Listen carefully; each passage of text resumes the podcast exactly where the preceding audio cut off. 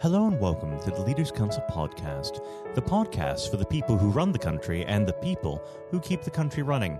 You join me in a sunny yet empty capital. I'm Matthew O'Neill, and today, as always, we ensure that we have a variety of distinct perspectives on leadership.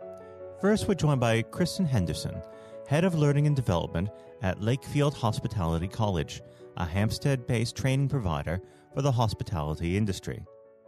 Kristen, hello. Hello.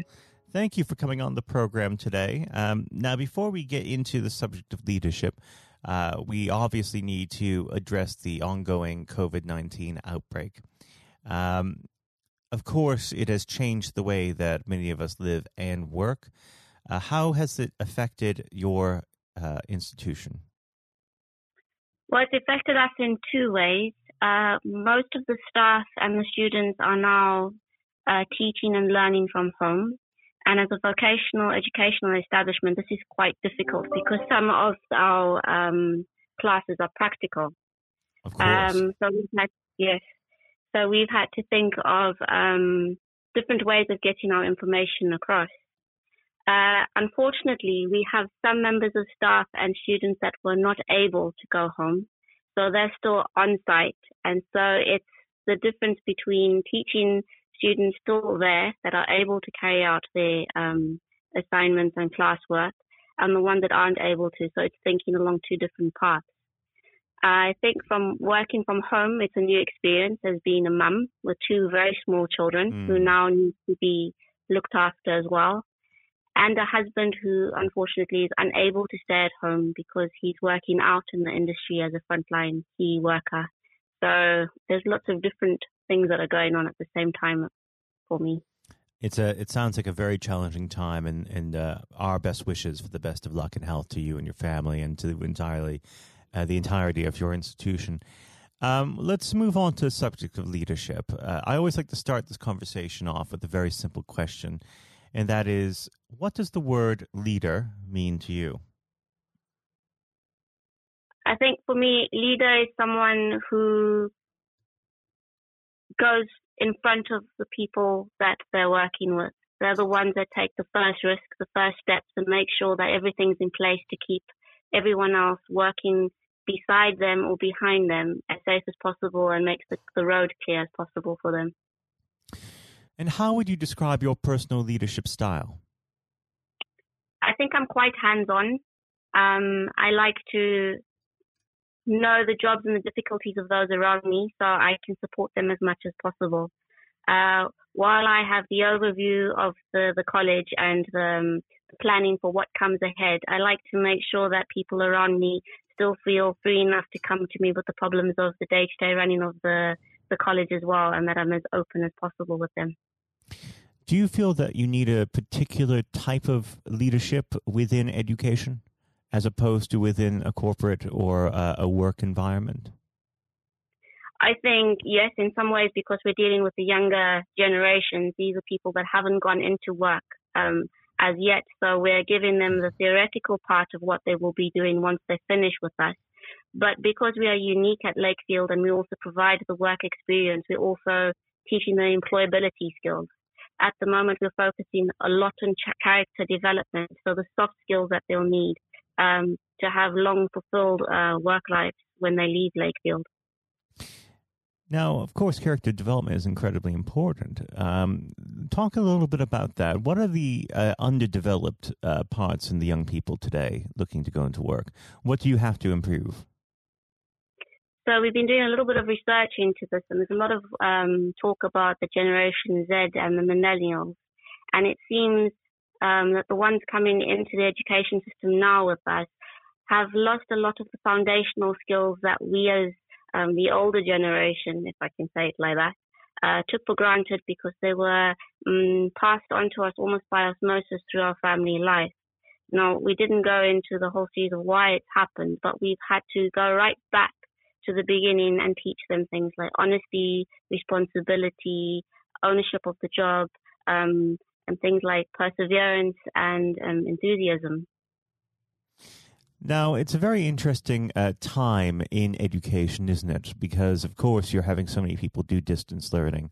and uh, at this moment in time, and that is really teaching them perseverance. Have you found it to be a, a difficult transition for the students to this uh, current situation? Yes, um, I think in a way because they're used to us being around to push them face to face to get on with work and to encourage them this way. Now they are at home where we can't see them and where they have the freedom to do whatever they like. Um, but it's been interesting to see how many have taken the ownership of getting hold of me when, when classes go wrong or if they haven't received information on time because they themselves want to get ahead as fast as possible. So I suppose in a way, um, the situation we're in at the moment is actually teaching them skills or showing them that they have the skills to overcome obstacles that maybe they didn't think they had before. Now, when it comes to these skills that they didn't think that they had before, is this is this, is it like a lightning strike moment with them? Do they do they all of a sudden find, oh yes, this is this is the thing for me, or is it is it a long journey? Two ways. I think at the moment it's a lightning strike because this is a situation none of us um, expected. So they've had to learn quite quickly of how to deal with the situation. But in other ways, sometimes it takes a longer time for them to actually reflect and learn um, about themselves, which I think a lot of the younger generation have a, a little bit of difficulty in, is that unity between the real person and their online um, character that they have um, created in order to seem as if they are perfect and don't make mistakes. Now, unfortunately, our time together is starting to run a bit thin. Uh, but before I let you go, what does the next 12 months have in store for Lakefield Hospitality College? Um, we're doing a lot of development into um, our students who are female. We are all female college. And um, We've been working a lot with um, companies and associations outside the company, uh, looking into the development of the frontline leaders of today. Whereas I think a lot of work goes into the development of managers and future leaders from the graduates of university, although already well established in the department as middle or top management. But sometimes it's the frontline staff that are overlooked, especially if they're female. Um, because at this level, most don't have large salaries and when family commitments take priority, they usually have to sacrifice their careers. So a lot are lost before they even begin, um, which is the same as, as there's some exceptional talent that if it's looked after from the beginning will go far as future uh, leaders. And that's what we're looking at today is to have that link with companies to show them the importance of mentorship of management from students that are young, that haven't started working, um, so that they start their steps in the industry and have long fulfilled careers because they have um, people behind them and guiding them, especially when they do take those family commitments, such as looking after older relatives or if they decide to have children. Well, I'd like to thank you very much for coming on the program today, uh, Kristen. It's been an absolute pleasure discussing leadership with you. And I very much hope uh, that you can come back on the program when things have quieted down out there a bit. Uh, Kristen, thank you. Thank you very much. That was Kristen Henderson, Head of Learning and Development at Lakefield Hospitality College. And now, if you haven't heard it before, is Jonathan White's exclusive interview with Sir Geoff Hurst. Uh, we're now joined, uh, though, by former England footballer and still the only man to score a hat trick in a World Cup final, Sir Geoff Hurst. Uh, thank you very much for coming on today. Uh, You're welcome. You're welcome. Good afternoon. Uh, and perhaps I should uh, start and get it over and done with. I know you must be bored with it, and uh, you've probably been asked a thousand times. But when you got out for a duck playing for Essex, uh, Geoff, what was going through your head at the time? well, of course, that's not one of the most asked questions I get. Oh, there, are one or two people who are very familiar um, who, who, do Google me and realise that I did uh, score nothing for Essex. Uh, my only game for Essex first team when we played against Lancashire in Liverpool, a place called uh, uh, Aigburth in in, uh, in, Liverpool, many many years ago, 1962, I think that was. So I didn't. Um, yes, I, I, didn't really feel it at the time. It was lucky to be playing. I guess there one or two injuries, um, but the problem that I had was was really messing about between the two sports. That was very detrimental to me uh, over that period of hmm. time, mm. being stuck between the two sports. And I think uh, for those that uh, don't know, there's a there's a, another world that might exist where um, Sir Geoff Hurst was a, a first class cricketer and not perhaps a, a footballer. But um, whether it's business or cricket or, or football, obviously the importance of leadership it can't be understated, no matter what form that comes in. When you were at West Ham, uh, Geoff, and when um, Ron Greenwood first uh, uh, came along, he made obviously some pretty radical changes. Was this a man that genuinely inspired confidence uh, the first time you'd meet him? Absolutely. I mean, he, he was simply a, a fantastic uh, coach or teacher, if you like, of football. And uh, the, the quite always mentioned when we talk about Ron Greenwood, Harry Redknapp, who was played under him and has been very successful as a player and, and the manager over many, many, many years. He and he's come across many coaches, of course, and managers during his time over years, I guess. He would still say that Ron Greenwood is the best coach he had worked with. He'd worked with. So you're very fortunate. I think you, you, think you're lucky when you come across if you have a great teacher at school and uh, a great coach as we had in Ron Greenwood and of course a great manager in Alf Ramsey. So to come across people like that of that caliber can have a huge influence on your your career, of course, and, and then your life, and that's that's quite purely the case. Absolutely. And in those early days um, at West Ham, uh, with with a manager like like uh, Ron uh, there, it's also important to have uh, uh, confidence with your other players, and of course they become your friends. Who did you look at to at the time uh, when to inspire confidence in yourself? Was it more? Was it Peters? I think probably. Well, I was very fortunate to play with the caliber of the players I did. Again, again, extremely fortunate to play with the captain um, of England and West Ham and Martin Peters, who was a fantastic player. And some, as far as Martin's concerned, I think sometimes he didn't quite get the uh, recognition he deserved and what a wonderful player he was. In terms of inspiring confidence, I always probably say that the biggest influence uh, for me, I guess, would be the captain Bob Moore. Although he was only uh, about eight months older than me, he graduated through the system probably three or four years earlier. He played for England in 62, four years before the final when I played. And so he, he was more looks upon him more as a senior player, if you like, not as a, a guy with the same age group as me. And I looked at how he how he uh, trained, how he acted, how he behaved, and how he played. And so he he would say, I would also say he was a big influence on me. One thing I would say about leadership, uh, what I do I do understand clearly in all walks of life, leadership is at the top is absolutely vital for a, a for a business football team in any walk of life to be successful. And it's quite evident. I was in the motor trade for a long time as well, selling car warranties to car dealerships. And you could almost tell when you walked into the business, uh, in a, many of the car dealerships, you could almost tell from the moment you walked in by initial reaction, people came and welcomed you, that the business was well run or conversely not well run at all.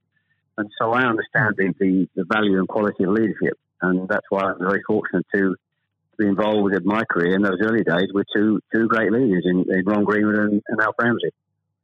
Absolutely. And um, uh, since you've already uh, brought him up, uh, Geoff, I think it'd be remiss not to go a little bit further with that. But obviously, uh, after uh, at West Ham, your uh, playing came to the attention of uh, Sir Alf Ramsey. Now, there's a man I'm sure when you walked into a room, you knew who was um, in charge. When it came to managing that England team, what was his style like, Geoff? Well, one thing, the first thing I say about Ramsey, he's probably over my life the most powerful influence who had on me um, as a person. Um, hmm. naturally, it happens to an extent because he's got your whole career in his hand. Whether he picks you for England or he doesn't pick you, it can have a, great impact on your your career and, of course, your life. But yep. in that era, I was involved for six or seven years. He, it was quite clear who was the boss. He was quite very, very strict.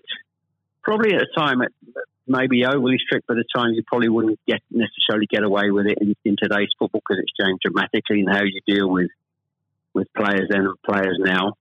But he was the most powerful man I came across, and very few people and he, he was quite ruthless in getting people out who didn't want to be who didn't want to be part of a group, part of a team. It is important that if you've got a group of people, and that's in any walk of life, they're all singing off the same hymn sheet, and you don't have anybody that's griping or moaning about the system. And if you've got people like that in your organisation, one thing I have learned, and I've taken on my life, and my family, you've got somebody in a group that doesn't want to be part of it, you, you get them out. And Alf, I think, was was quite ruthless with that in his, his staff. And I think that's one thing, I, one of the most serious things I think I've learnt over a long period of time. And is there, do you think, uh, a, a, specific moment? I'm sure there's probably dozens, but is there a specific moment, if you could uh, perhaps pick right now that did show those uh, qualities in uh, Sir Alf so uh, sharply? Yes, I think for, for me, certainly, um, I think there are instances of players who you thought would, would be in the team or certainly in the squad, and surprising they were not. There was no necessary reason for it, but looking mm. back, I do think perhaps they were people that Alf didn't think wanted to be part of a group. Um, so that that's that's for me. In terms of my personal view, I think that it looked prior to the um, World Cup that I was going to be playing um, in it. Only a few games before I was I was playing, and I played with Jimmy Greaves in a game against Yugoslavia only a couple of months before the final. And it looked at that stage as if I was going to be, be playing in, in the team. But uh, in a couple of friendly games, more friendly games before the final in Poland and uh, uh, Norway, I think, in Denmark, mm. I didn't. I played two of the four games, and I probably didn't quite replicate my my form that I'd been showing at West Ham and in the early couple of games for England. And he he left me out in the first game of, of the World Cup against uh, Uruguay. He started off with Jimmy Greaves and Roger Hunt. So. I, I, had an impact of thinking I at that stage I, like I was going to play, and didn't start because of just a lack of form. I didn't play quite well enough to justify my position, and somewhat fortuitously, I only got back in the team because of a, a nasty gash to shin um, on Jimmy Greaves' leg. And I think what you've said there, uh, Geoff, actually does sum that up really well. And more than that, whilst it's important to have that someone in charge with those qualities, it's almost useless if there isn't a strong and unified team behind them. And there really must have been moments, if maybe there weren't, but uh, let us know in that 66 competition, the prolonged pressure on all of you, you know, the weight of a nation, did it get to you? Oh, not for me personally, no. I, I think, and I don't, uh, not for me, not for a second. I think mm. I was just happy to be you know, be involved in the squad initially. Um, not at all. I didn't. You're not aware of the magnitude of the occasion, really. Looking back out, out. So I never really felt. People talk about pressure a lot, and it's there, and people players talk about. People talk about it in life. I didn't really feel necessarily feel any great pressure pressure during the time I was there. And what is also important to say about Alf Ramsey, the people he, he left behind that, that were left in the squad after he'd moved one or two players out, the squad were uh, a, a, bunch of very hard nosed, professional, uh, top quality people. And that was again the leadership that Alf showed. He, he, got people in together that were very, very strong personally. Um, uh, and I think that was part of the success we had. We were very, I always describe our, our group as hard nosed professionals. Uh, we have some great players, but overall, they were great, hard nosed professional players um, and great quality people who we've kept in contact with, you know, over the years. And Geoff, I've got to ask, and I'm, I'm not making this up, I've genuinely heard that people do ask you whether or not you realise there were people on the pitch at that moment. I imagine you were busy on something else. Well, I, I did some theatre shows last year. They've gone fairly well, and we're going to do a series of uh, theatre shows, in fact, starting this week over the next uh, two or three months. And uh, at the end of the theatre shows, we have about 20 minutes where we uh, uh, allow the people in the audience to ask questions. And the, there's, I won't mention both, they're too long to talk about both questions. Um, one, the other one's a really stupid one. It's too long for me to tell you. It's absolutely ridiculous. But the, the, the other ridiculous question I get asked, did I realise there were people on the pitch? And of course, I jokingly say, yes, I was just about to, to shoot to score the goal. And I looked round, put my foot on the ball, and looked round for a little while and said, oh dear, there are six or seven people running on the pitch. So that's, uh, I've had been asked that once at one of the theatre shows. so I joke, make a joke about that and saying, yes, I put my foot on the ball and waited to just have a, look, have a glance round, you know. Maybe it does prove there are things that, such as stupid questions, really. Um, oh, yeah, there, are, there certainly are. I've got another one which I won't bore you with. It won't be too long to tell you. Uh, I was in a Jersey or Channel Line, Jersey or Guernsey, two or three mm. years ago, and most stupid, irrelevant questions, absolutely nothing to do with football whatsoever, which uh, was absolutely. But I can use that now because it, it is quite funny. well, maybe another time then. But we. Um, uh, well, you want me? I, I can tell you if you want. You want? You got time? I can tell, I tell you if you want. Geoff, go on, go. On. I think I, it would be silly if I said no at this point. Okay, so I was uh, doing a, a, at a dinner in in the Channel Isles, three or four hundred people, black tie dinner, uh, guest of honor. Mm. On this occasion, I was speaking for about twenty minutes, then allowing uh, questions from the audience at the end of the evening. And there was usual football questions, and then all of a sudden I heard a, somebody at the back who who asked a question. I didn't quite hear what he said. He didn't have the microphone with him, so I said, "I didn't hear what he said. Can you please give mm. this chap the microphone so I can hear clearly what he said?"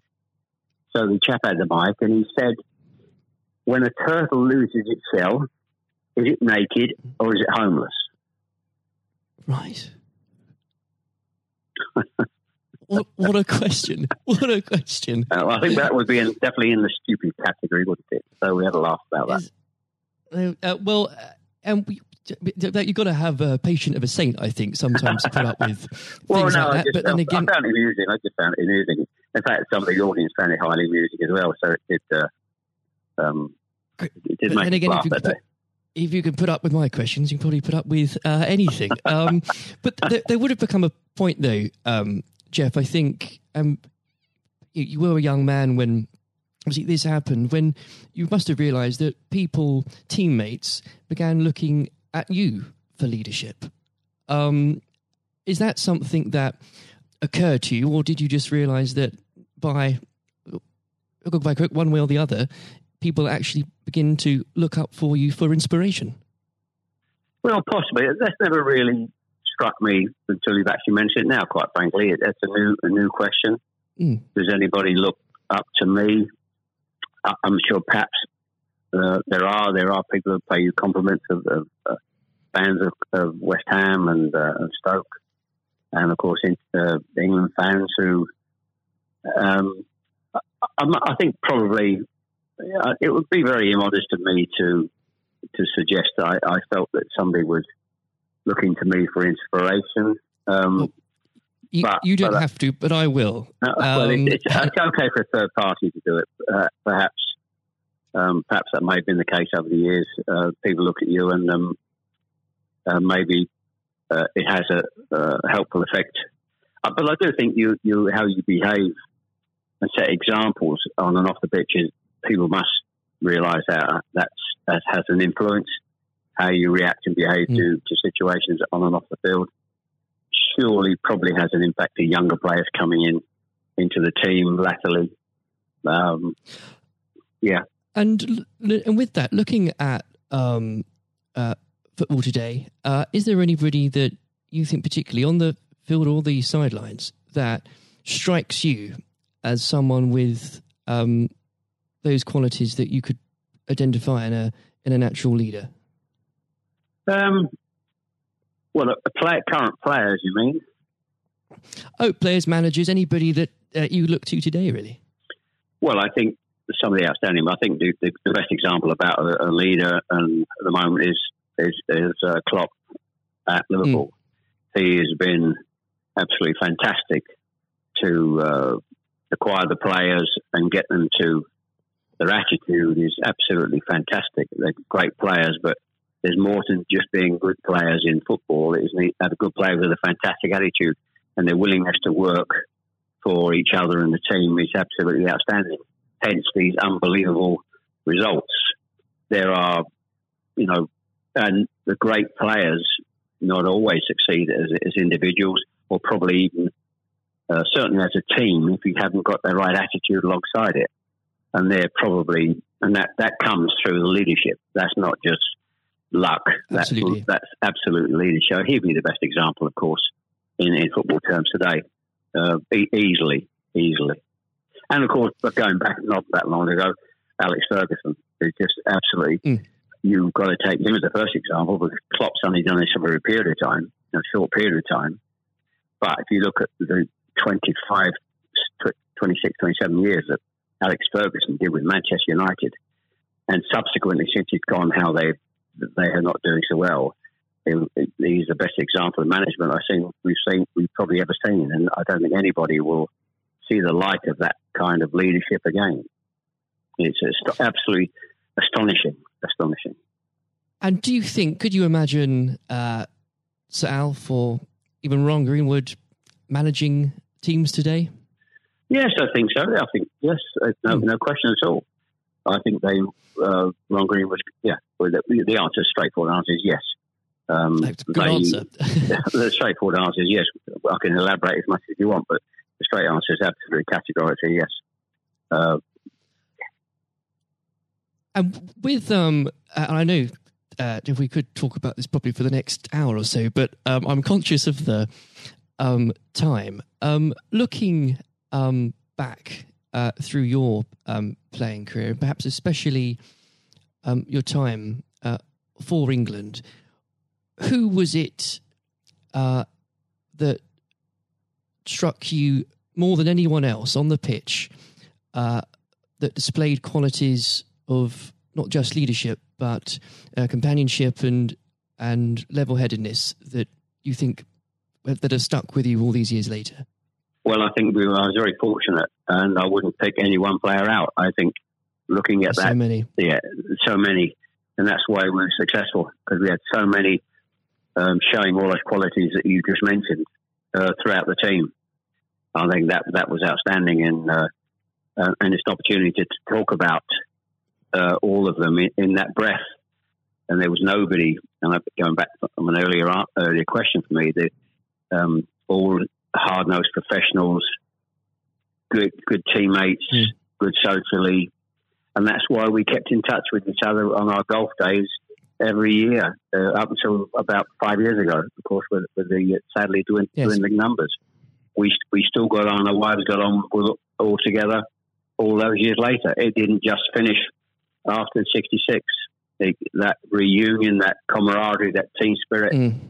um, uh, getting on with each other lasted for, for a long, long, long time. And I wouldn't And- when it, when you put those those questions and how you categorise those, I would pick uh, every one of the eleven players um, who you put in that category that were like that. There was nobody else; they were all outstanding, and I think that was a big part. I can't stress how big a part that was. And I've said that many, many times for the success of the team.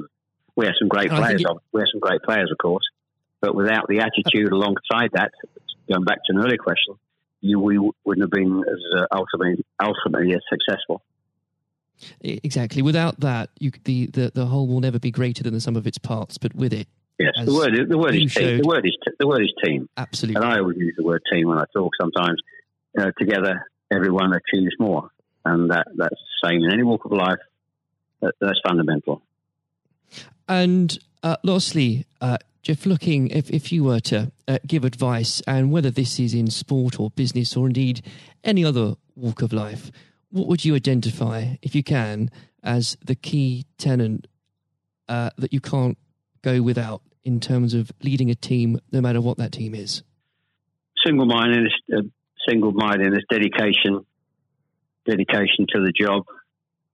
Um, thinking about that that that role, that job in leadership all the time. It's a huge part of your life.